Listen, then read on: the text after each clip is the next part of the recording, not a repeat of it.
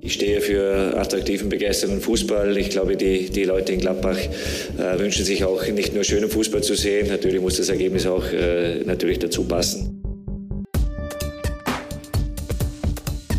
Triumphe, Höhepunkte, auch bittere Niederlagen, Kuriositäten wie den Pfostenbruch. Borussia verpasst leider den dritten Sieg in Folge, aber immerhin kommen wir mit einem Unentschieden raus aus dem Spiel gegen den Corona-geplagten VfB Stuttgart. Ja, ist ein weiterer Punkt Gewinn oder sind es zwei verlorene Punkte? Darüber werden wir jetzt gleich hier ausführlichst natürlich sprechen, hier im Pfostenbruch. Ich bin Kevin, grüße Boris, hi. Hi Kevin. Und Fabian, hi, Grüße. Hi, grüß dich. Ähm, ja, ähm, gute Leistung, ein Punkt. Hm. Naja, was kann man damit anfangen? Also eher zwei verlorene Punkte, sagst du.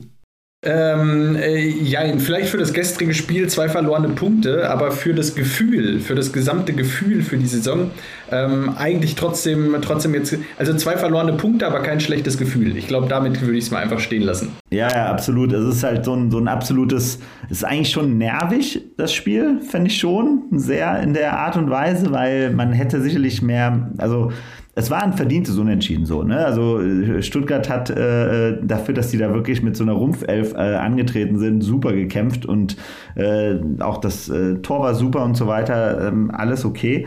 Ähm, aber wir haben echt gut gespielt. Äh, die, ganze, die, die ganze Darstellung des Spiels war gut. Ähm, das, das hat, äh, man hat gemerkt, die Mannschaft wollte und so weiter. Aber ähm, es ist trotzdem, am Ende sind das halt die Punkte, die sind halt unter Umständen dann eben halt die, die einem richtig wehtun. Ne? Weil das Spiel hätte man eigentlich unter normalen Umständen so auch wie der, wie der Start des Spiels gelaufen ist, hätten wir das Spiel locker gewinnen müssen. Ja, ich meine, der Start war doch wirklich richtig, richtig gut. Ne? Also, wie du sagst, natürlich dann klasse Tor von Stuttgart, aber natürlich auch, soweit gehört dazu, wie Adi Hütte auch sagt, äh, von zehn Versuchen neunmal trifft er den nicht nicht ansatzweise. Und ähm, ja, da ähm, Jan Sommer dann vielleicht auch die paar äh, Zentimeter zu klein in so einer Situation. Aber am Ende war das ein geiler Schuss. Also das muss man sagen. Also ich meine, das Hauptproblem war halt einfach, dass der, dass der 10 Meter frei äh, um sich herum frei hatte. Ähm, das war aus meiner Sicht das größte Problem. Aber wie der den genommen hat, wie der geguckt hat und dann einfach mal reingejagt hat. Ähm, also ich konnte Lothar Matthäus jetzt nicht verstehen, der versucht hat, die ganze Zeit irgendwie ein bisschen äh, Jan Sommer da ein bisschen die Schuld äh, reinzuschieben. Also ich fand, der Schuss war einfach sau gut und äh, gut, äh, gut gesprungen, der Ball. Ähm, und dann auch schön eingeschlagen. Also Sonntagsschuss. Ganz interessant fand ich auch äh, Hüter dazu. Er meinte wohl, so nach dem Motto, in der Situation, als der Mavropanos den Ball bekam, diese 25, 30 Meter vor unserem Tor, dachte er noch so, ja, dann schießt doch halt. Weil das ist, ich, ich finde es auch immer, also in solchen Situationen, die gibt es ja in jedem Spiel zehnmal oder so. Und da steht auch nie einer in der Regel dem Spieler direkt auf dem Knochen, sag ich mal, weil du dann natürlich auch Gefahr läufst, dass du aus dem Spiel genommen wirst durch ein einfaches Dribbling. Und wahrscheinlich ist die, die, die Gefahr ist äh, statistisch betrachtet wahrscheinlich niedriger, wenn er einfach, wenn man ihn dann schießen lässt aus so einer Position. Aber ja, am Ende muss man dann vielleicht so ein, so ein Gegentor in der Saison auch einspeisen. Ne? Auf jeden Fall. Und äh, genau das wollte Adi Hütter, glaube ich, auch damit ausdrücken. Ich meine, Lothar Matthäus hat das schön analysiert und gesagt, ja, hier, da muss Borussia äh, schneller angreifen, da müssen sie drauf, da müssen sie beim Mann sein und da muss einer beim Mavropanos sein. Äh, ich glaube, Hütter ist, ist, da gar nicht so mitgegangen mit seiner Kritik. Hütter hat da gedacht, naja, äh, wir stehen halt so, dass wir spätestens ab 25 Meter vom Tor da sind und attackieren können. Und genau so war es ja beim Mavropanos. Ähm, bis 25 Meter vors Tor wäre Kone da gewesen. Ja, dass der aus 30 Metern halt abzieht. Gut, das passiert dann halt mal und genau das ist dann eben der Gedanke, dann schieß halt mal. Aber ja, da kriegst du dann einen in der Saison von aus 30 Metern und das war's dann. Ähm es war ja halt auch geil, ne? weil das Spiel war ja bis dahin so krass eindeutig. Also wir waren ja so gut im Saft drin. Wir haben die so früh abgekocht. Wir haben alles ja richtig gemacht eigentlich. Und dann wirklich mit diesem allerersten Ball wurde ich das so, nee, das ist nicht dein Ernst. also man fühlte, aber um ehrlich zu sein, das war jetzt nicht so wie teilweise sonst bei, bei Borussia, wo man das Gefühl hat, dann kommt so ein Schuss und damit ist der ganze Laden direkt kippt sofort und die Mannschaft weiß überhaupt nicht, was Sache ist, sondern gefühlt haben die danach Mund abputzen, weitermachen und schnell wieder Ruhe reinbekommen und auch schnell wieder sortiert Fußball gespielt. Also deshalb, ich hatte nach dem, also ich war ja auch super froh, dass das so früh passiert ist. Ne? Weil das wäre jetzt so ein Ding gewesen, wenn wir jetzt lange, wenn es lange gedauert hätte, ne?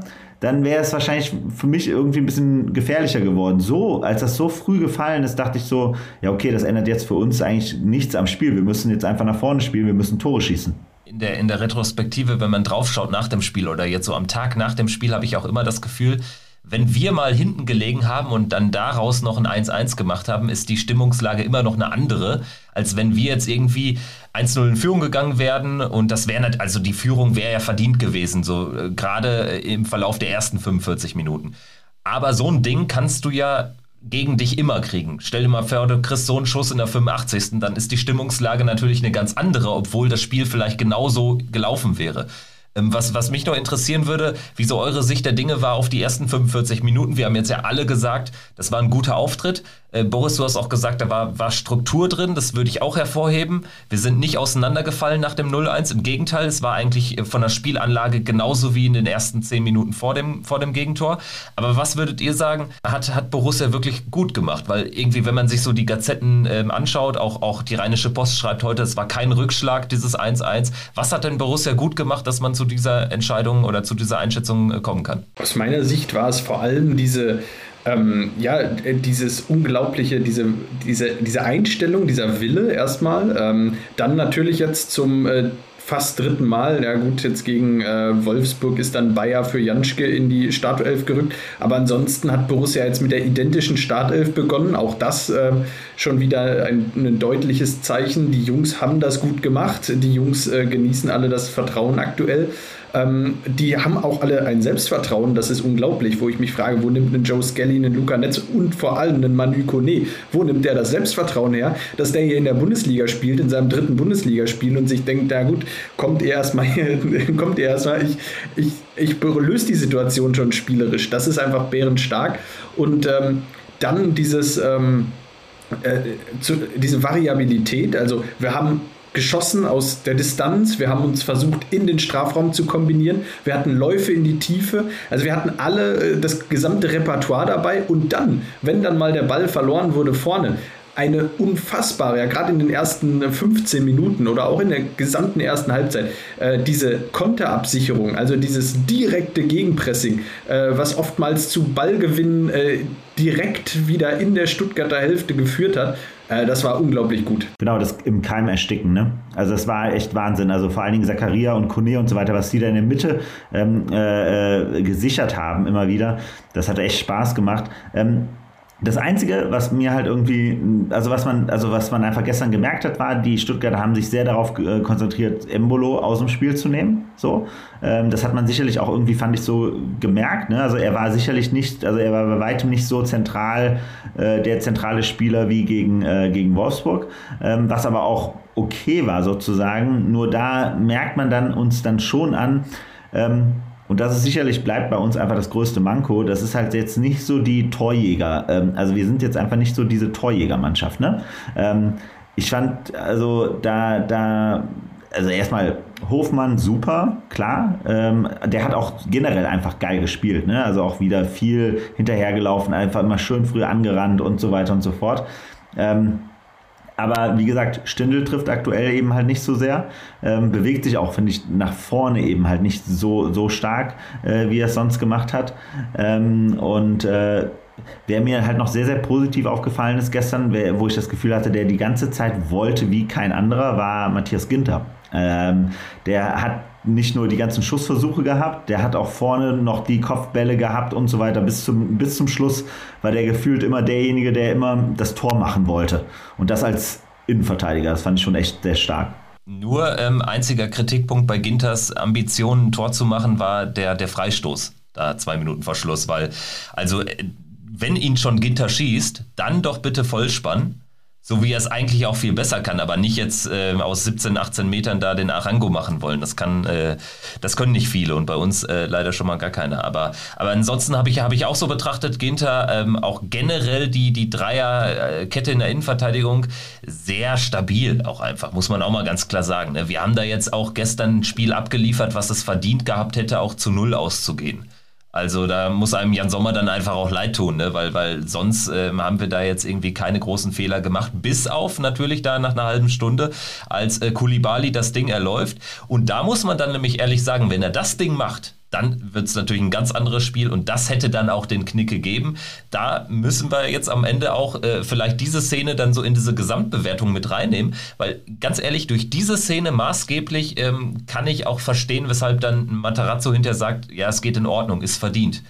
Sonst würde ich nämlich sagen, dafür haben sie zu wenig gemacht, aber sie hatten einfach diese Top, Top, Top-Chance und äh, wir hatten jetzt nicht so diese, diese Mega-Chancen und äh, der, der Kader gibt aktuell für so ein Spiel dann leider nicht diesen, diesenjenigen Spieler hervor, der dann so aus halben Chancen Tor macht. Und Stindel in Topform macht das, aber Stindel ist aktuell nicht in dieser Top-Top-Form. Ich fand sogar Player hat dem Spiel gut getan, der wollte auch.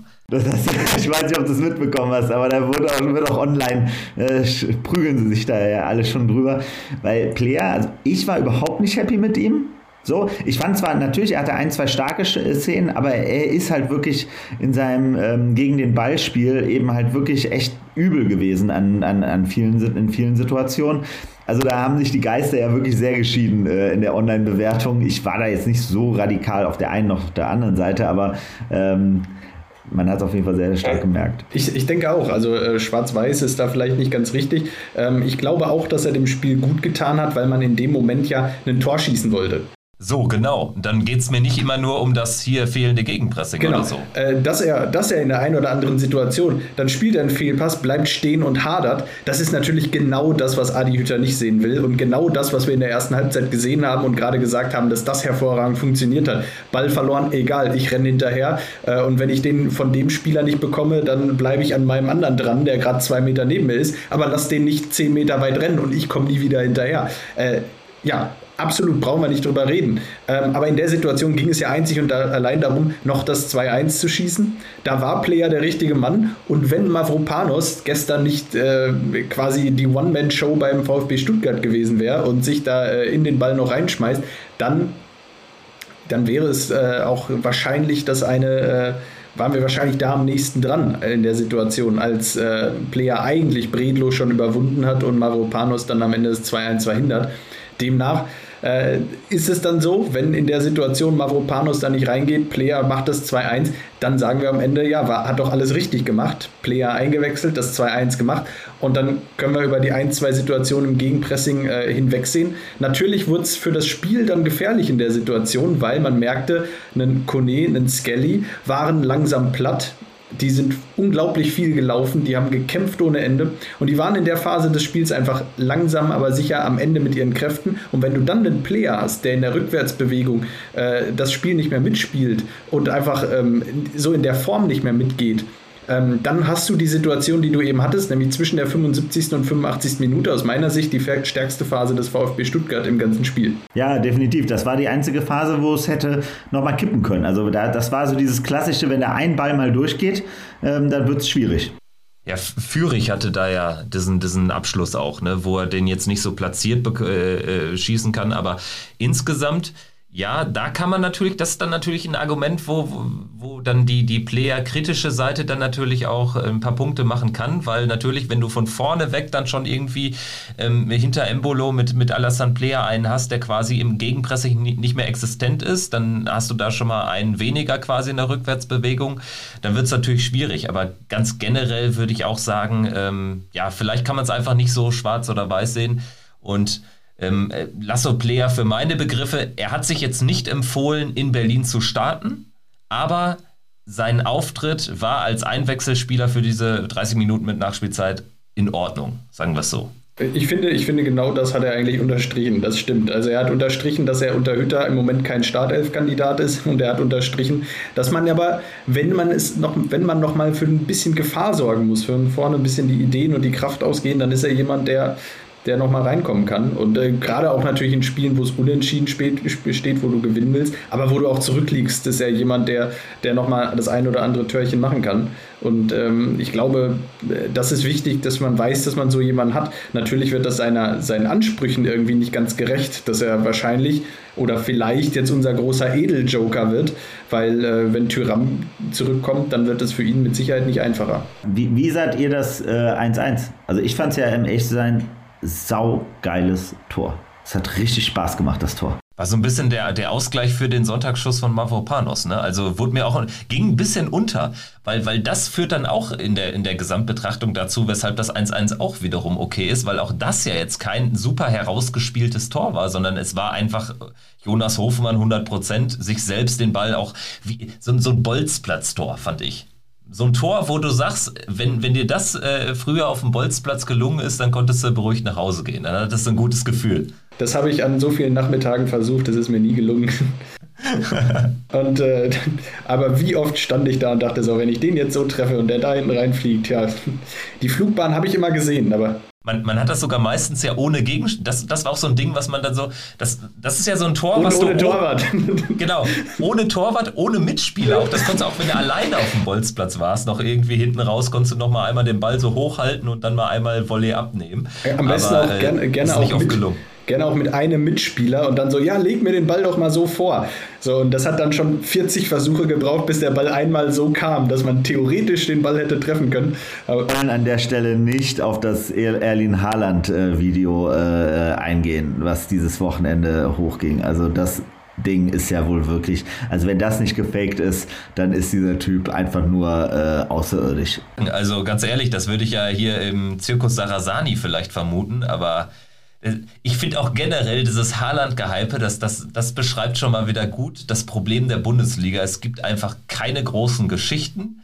Es gibt ein paar große Personen. Haaland ist der größte, das Versprechen hier, der größte Stürmer, den es aktuell auf der Welt gibt. Der spielt in der Bundesliga und dann wird hier halt mal äh, tagelang wirklich dieses Video durchgekaut und das analysiert von allen möglichen Personen. Das ist schon ein Hammer. Ne? Aber gut, guck dir die 15.30-Konferenz gestern an, Fürth gegen Bochum. Äh, warte, wie war das noch? Fürth versucht das erste Mal einen Heimsieg in der Bundesliga ja. zu gewinnen ja. und schaffen es noch nicht mal gegen Bochum. Da kommt Anthony Lucida. Wir, wir, sind jetzt im Prinzip, wir, wir haben jetzt so ein bisschen so Stuttgart, würde ich sagen, durchanalysiert, aber können ja vielleicht noch mal so ein bisschen auf unser nächstes Programm schauen, weil Bochum, Fürth sind auch Gegner, die da jetzt in den nächsten Wochen äh, kommen. Jetzt haben wir mit Stuttgart sicherlich einen Punkt geholt, der, der irgendwie schon gerecht ist. Wir können damit sicherlich besser leben als mit dem einen oder anderen Punktverlust in der vergangenen Saison. Aber, also ich habe jetzt heute Morgen so gedacht, ja, jetzt, jetzt wäre schon dann ein Dreier in Berlin gut. Hätten wir gestern irgendwie 2-1 noch gewonnen, könnte man nach Berlin fahren und sagen, hier 0-0 mal mitnehmen, ist nach drei Siegen in Folge auch in Ordnung auswärts. Jetzt wäre es natürlich schon, schon ganz, äh, ganz gut, da einen Dreier zu landen, um dann jetzt endlich mal diesen Sprung von Platz 9, 10, 11, wo wir uns aktuell bewegen, nach oben zu schaffen, weil es braucht dafür wahrscheinlich jetzt ja nur ähm, einen Sieg, um, um äh, da dann auch dabei zu bleiben. Wenn wir jetzt aber unentschieden spielen, erneut oder sogar verlieren, dann bist du, hängst du erstmal so im Mittelfeld drin. Ja, das war genau mein Gedanke gestern, auch während des Spiels Spiels schon. Also in der 85., 86., 87. Minute dachte ich mir, also drei Punkte würden jetzt schon richtig gut tun. Und äh, dann kam Borussia auch nochmal so ein bisschen. So ab der 87. Minute, nachdem vorher die 10 Minuten ja fast eher dem VfB gehörten, muss man sagen, äh, gehörte ab, dem 7, 8, ab der 87. Minute das Spiel wieder Borussia. Und man hatte die Chance in den letzten Minuten äh, dann vielleicht nochmal nachzulegen. Der Freistoß von Ginter, den wir eben schon angesprochen hatten, die allerletzte Szene von, von Embolo, äh, ja, wo, wo man auch vielleicht mal ein bisschen mit das Quäntchen Glück haben muss, dass der Ball reinspringt. Ähm, ja, oder, oder der Rückpass von Mavropanos, wo, wo einfach auch vielleicht ein bisschen mehr äh, Glück dabei sein muss und Bredlo vielleicht noch einen Meter weiter links steht und dann rutscht der auf einmal, rutscht der auf einmal durch. Ähm, da ist mir aber bewusst geworden in der Situation, und da habe ich mal äh, heute die große Statistik, äh, mal, ich habe mal groß recherchiert heute. Ähm, ich dachte, es ist schon ganz schön lange her, dass Borussia ein Spiel, das äh, so zur 85., 86. Minute unentschieden steht, wirklich in der Crunch-Time kurz vor Schluss ähm, äh, noch gewonnen hat. Ähm, da bin ich dann, äh, bin ich dann einmal mal durchgegangen und habe überlegt, wann war es denn das letzte Mal? Und ich bin natürlich fündig geworden und frage euch jetzt bei euch beiden jetzt mal, wann haben wir das letzte Mal ab der 87. Minute, also nach der 87. Äh, das spielentscheidende Siegtor geschossen, äh, wo es vorher unentschieden stand. Ich würde einfach mal AS Rom in Topf werfen, November 19. Das war das vorletzte Mal tatsächlich. Wir reden inklusive Europapokal. Inklusive Europapokal, AS Rom war das vorletzte Mal, absolut richtig. War Bayern danach? Bayern war drei Wochen später, genau. Also das letzte Mal war Rami Benzibaini, Elfmeter äh, gegen den FC Bayern 2-1. Und das Irre ist, äh, das hat meine, meine, meine großen Statistikausgrabung, im ersten Halbjahr unter Marco Rose ist uns das dreimal passiert. Äh, einmal 87. Minute gegen Fortuna Düsseldorf, Tyram mit dem entscheidenden 2-1.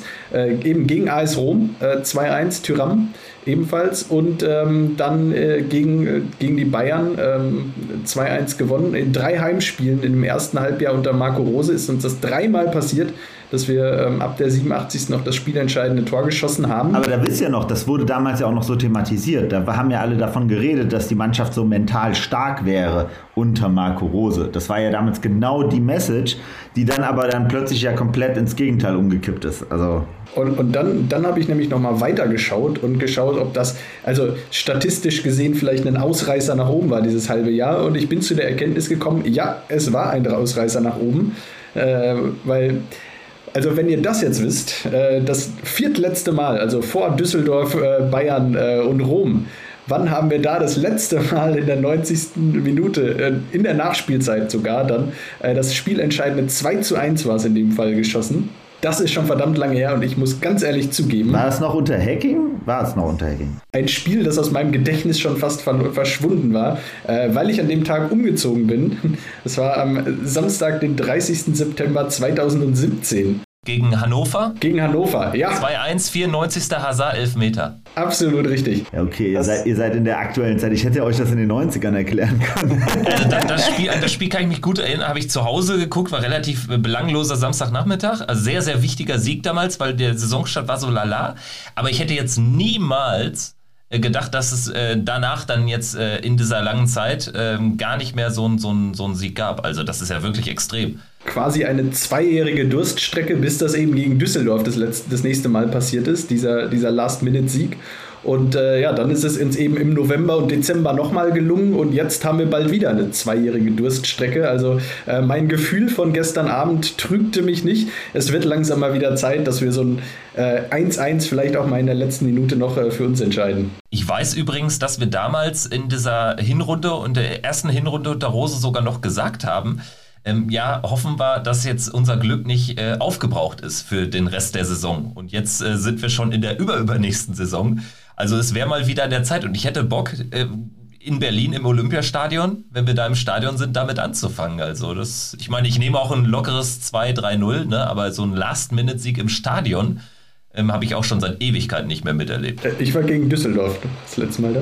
Es ist halt echt krass, was das für eine Mentalitätssache ist. Ne? Wie, wie du es als, es gibt halt einfach, das merkt man ja schon ganz stark, eben halt Mannschaften, die in der Lage sind, wirklich ähm, auf den letzten Metern nochmal einfach diesen einen Schub sich zu geben und dann nochmal eben halt das Glück auch herauszufordern. Und das hat man ja damals, das war ja genau das, was man damals gemerkt hat, so in dieser Mannschaft. Da war so auf den letzten Metern so dieses so, egal, wir wollen das jetzt noch rumreißen.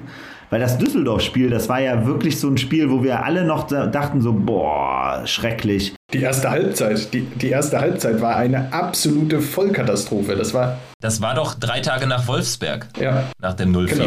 Ja, ähm, also es wird auf jeden Fall Zeit. Es wird Zeit, dass das mal wieder passiert und ähm, ja, äh, ich bin bereit. Wie, wie ist denn so, so eure, eure Gefühlslage jetzt äh, vor Hertha? Weil also ich hatte äh, gestern auch mit, mit einem Hertha-Fan Kontakt und ich habe ihm so gesagt, also ehrlicherweise, ich glaube jetzt nicht, dass ihr jetzt durch den Sieg in Frankfurt da eine äh, ganz andere Mannschaft seid. Und dementsprechend war ich fast dann schon in der Nachbetrachtung gar nicht mal so unhappy, dass die Hertha da gewonnen hat.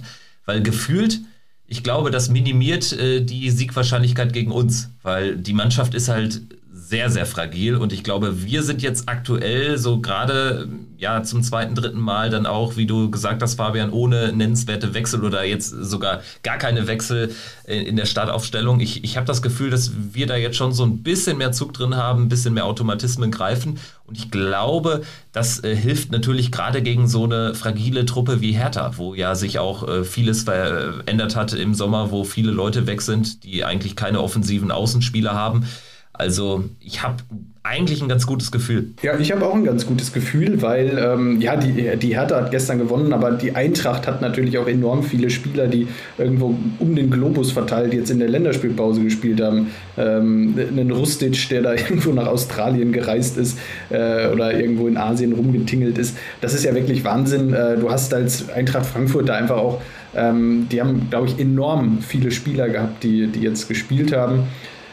Das, äh, das merkt man dann natürlich auch schon immer äh, so einer Mannschaft an. Und ähm, ja, ich glaube, das war für die Eintracht jetzt einfach ein unglücklicher Zeitpunkt, um gegen Hertha zu spielen. Und ich sehe Hertha überhaupt nicht als so gefestigt an und gehe da durchaus mit dir mit, dass, ähm, dass das für uns eigentlich nur gut sein kann, wenn Hertha jetzt gerade sich so ein bisschen in sicherem Fahrwasser wähnt, äh, aufgrund dieser drei Siege gegen Bochum, wo sie nicht wissen, warum sie eigentlich gewonnen haben, gegen Fürth und jetzt eben bei einer äh, kaputten Eintracht. Ähm, da muss man schon sagen, gut, dass die jetzt diese neun Punkte haben, dass die so ein bisschen ruhiger aufgestellt sind.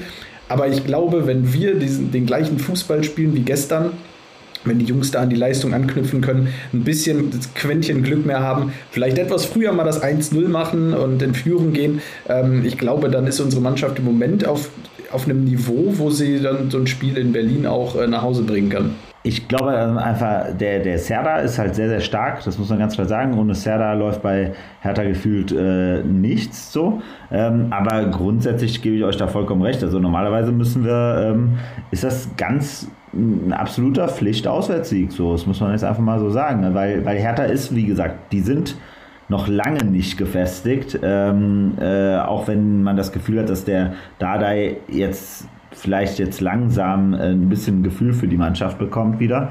Aber das ist aus meiner Sicht, wenn, wenn wir da jetzt eben halt ähm, sauber auftreten, vor allen Dingen auch jetzt, es kann ja schon sein, dass ein Benzebaini wieder dabei ist. Vielleicht wird ein Tyrann das erste Mal wieder auf der Ersatzbank sein. So, ähm, könnte sogar auch sein. Äh, also da sollte auf jeden Fall was möglich sein.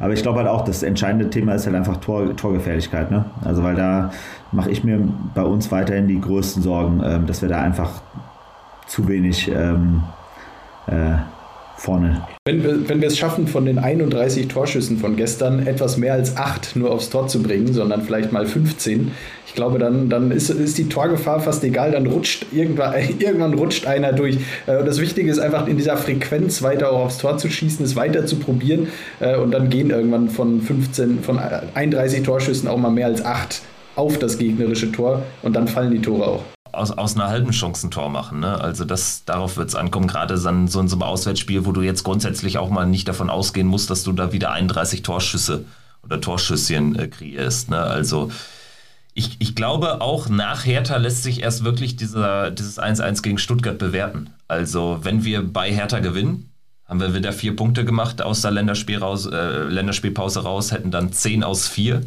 Damit kannst du ja super agieren hast dann äh, ein Pokalspiel gegen Bayern, wo du nur gewinnen kannst. Und dann geht es allerdings natürlich genauso weiter.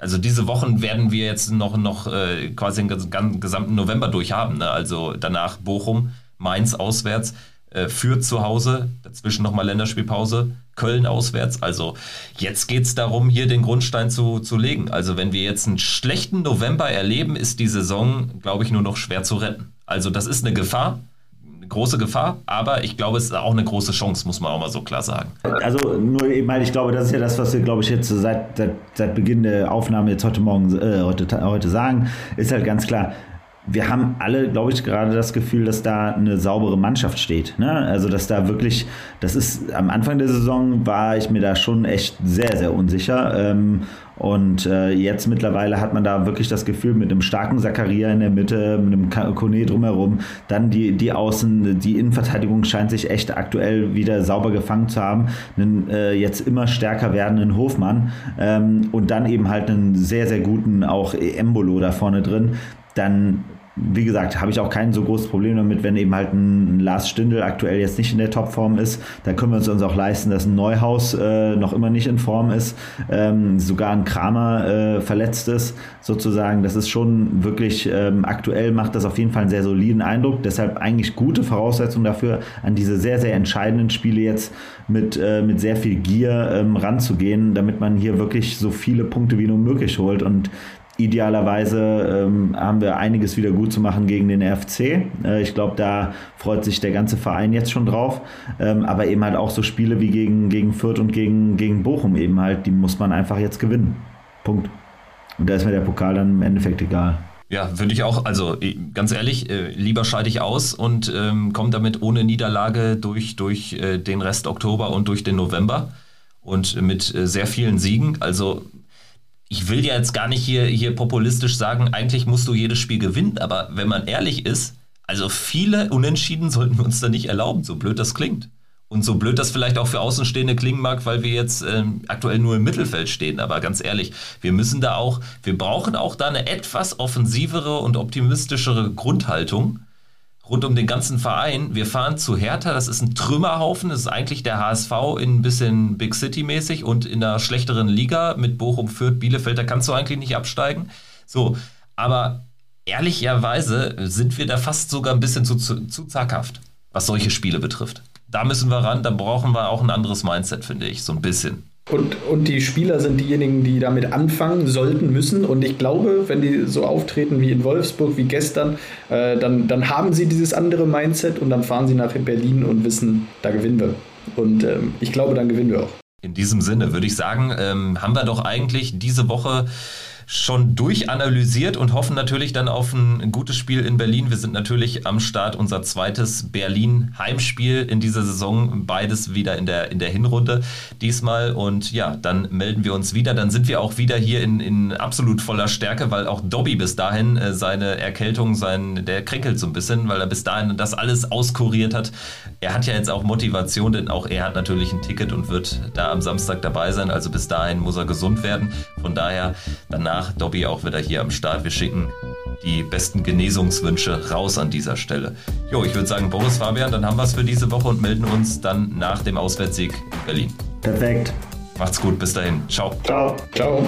Triumphe, Höhepunkte, auch bittere Niederlagen, Kuriositäten wie den Pfostenbruch.